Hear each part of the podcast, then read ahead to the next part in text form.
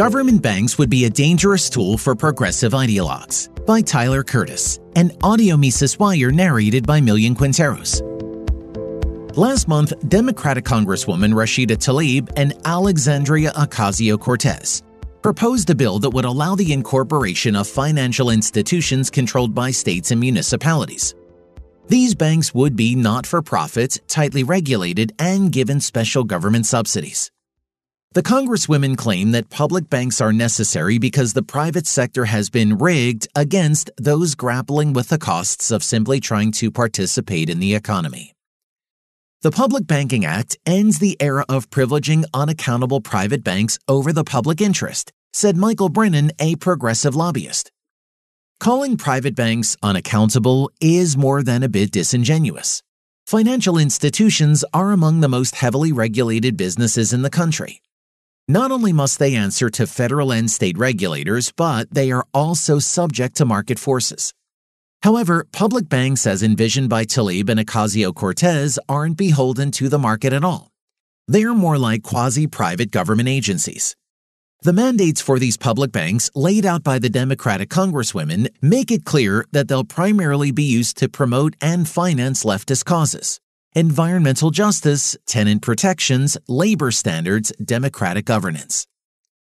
Far from establishing more accountable and consumer friendly financial institutions, the creation of public banks would give a blank check to politicians who would use and subsidize the banks to advance their own ideological agendas.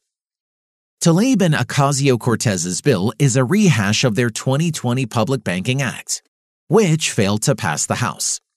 But even with three years to think about it, their stated reasons for proposing the bill are still concerningly vague.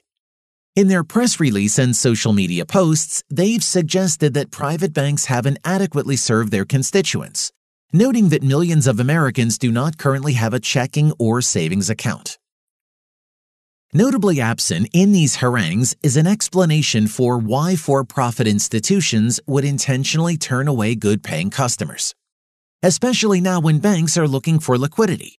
It wouldn't make any sense for banks to refuse service to potential clients. In reality, individuals often can't open new accounts because they've overdrafted accounts at other banks and didn't pay their balances. Naturally, banks often don't want to take on the risk of opening a new account for someone with a history of not paying their overdrafts. Though these concerns are obviously legitimate, Tlaib and Ocasio Cortez accuse for profit banks of discriminatory and predatory policies. For two progressive champions of government regulation, this is a curious statement. Laws already exist against redlining and discrimination on the basis of sex, race, ethnicity, age, religion, marital status, and receiving money from public assistance. Anti discrimination laws are strictly and regularly enforced. Are they saying that these regulations haven't worked? If so, what does that say about the effectiveness of other types of regulations? Clearly, the push for public banks isn't about protecting people from discrimination. It's about pushing the progressive policies that Congresswomen Tlaib and Ocasio Cortez haven't been able to pass legislatively. By creating public banks which are not technically government agencies but are managed by government employees and receive federal funding, politicians can use public banks to bypass the democratic process. The Public Banking Act includes a provision that would allow the Federal Reserve and the Secretary of the Treasury to approve grants to help public banks with everything from normal operational expenses to covering unexpected losses. Ultimately, though, taxpayer dollars can be handed out to the public banks for virtually anything since the bill also allows grants to carry out such other activities as the Board of Governors and the Secretary determine appropriate. So, while the banks themselves would be nominally under control of state and municipal governments, in reality, they would be entirely dependent upon unelected federal agencies. To their credit, Tlaib and Ocasio Cortez have been transparent about making the public bank's continued existence contingent upon how well they advance progressive policy goals.